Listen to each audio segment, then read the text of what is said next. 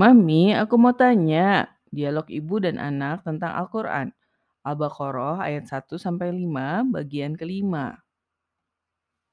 Mami, apa cirinya kalau kita sudah mengimani apa yang diturunkan pada Rasulullah Shallallahu Alaihi Wasallam dan pada Rasul sebelumnya?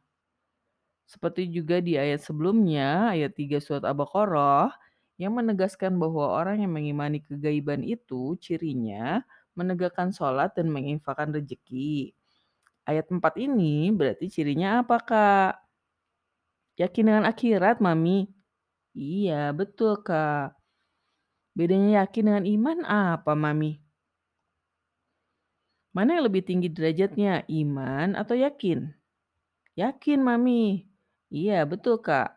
Jadi mereka yang mmm, karena mereka menerima semua hal yang tertera di kitab Allah Subhanahu wa taala, maka mereka menjadi yakin bahwa akhirat itu pasti akan mereka jalani. Gitu ya, Mami. Memangnya pengaruhnya apa sama kita kalau kita yakin dengan akhirat? Ya ngaruh banget lah Kak ke cara kita memandang hidup dan menjalankan kehidupan. Jadi poin pentingnya adalah tentang kehidupan akhirat itu sendiri ya? Iya betul. Makanya yang pertama kali dibahas dalam kaitannya dengan fungsi Allah Subhanahu wa taala sebagai Rob dan Malik adalah hari pembalasan. Lalu Mami, pembahasan tentang ciri orang bertakwa ini ditutup dengan apa? Bacakan dulu Kak ayat 5 surat Al-Baqarah. Ulaika ala hudam min rabbihim wa ulaika humul muflihun. Mereka itulah atas petunjuk dari Rob mereka dan mereka itulah orang beruntung. Ini adalah ayat penutup tentang ciri orang bertakwa, sebuah penegasan tentang status mereka. Padahal jelas mereka kan memang di atas petunjuk, Mami. Kenapa harus diulang? Untuk memahaminya, hal sederhana seperti itu sungguh tidak mudah.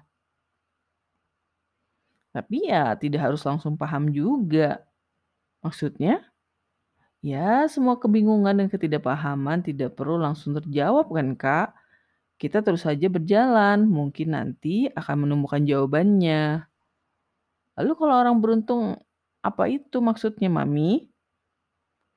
Ada juga yang mengartikannya sebagai orang sukses. Ini tentu mengaitkan antara kesuksesan dengan ketakwaan. Jadi menurut Allah Subhanahu wa taala orang yang sukses atau beruntung itu hanyalah orang yang bertakwa. Iya, Kak. Manusia kan punya definisi sendiri soal kesuksesan yang dikaitkan dengan harta maupun jabatan. Harusnya kita ikutin definisi Tuhan ya, Mami. Pastinya, Kak. Tapi sepertinya kebanyakan manusia tidak peduli dengan definisi Tuhan ini. Hehe, kenyataan memang begitu, Kak. Semua pernyataan Tuhan dianggap lalu saja. Untuk bisa menerima definisi, definisi Tuhan, kita harus benar-benar memahami kekuasaannya atas kehidupan dan diri kita kan, Mami? Betul banget. Makanya kalau kita tidak menerima dan paham ayat 2 sampai 4 surat Al-Fatihah, maka ayat-ayat selanjutnya akan tertolak dengan sendirinya. Tapi Mami, bagaimana cara kita memahami kedua ayat itu dengan sempurna? Penjelasan tentang hal itu nanti akan terus diulang dan dipaparkan lebih detail di ayat-ayat selanjutnya. Gitu ya, Mami. Hal yang penting adalah memahami alur logikanya dulu. Alur logika itu apa, Mami? Alur logika itu adalah cara Allah Subhanahu wa taala memaparkan sesuatu. Baiklah, pembahasan ayat 5 surat Al-Baqarah kali ini menutup pembahasan tentang ciri orang yang bertakwa. Jadi bagaimana Kak caranya menjadi orang bertakwa?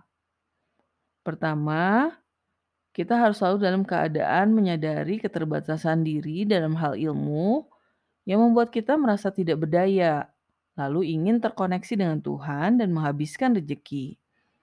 Good. Lalu kita mengimani kitab-kitab Allah taala sampai kita meyakini akhirat.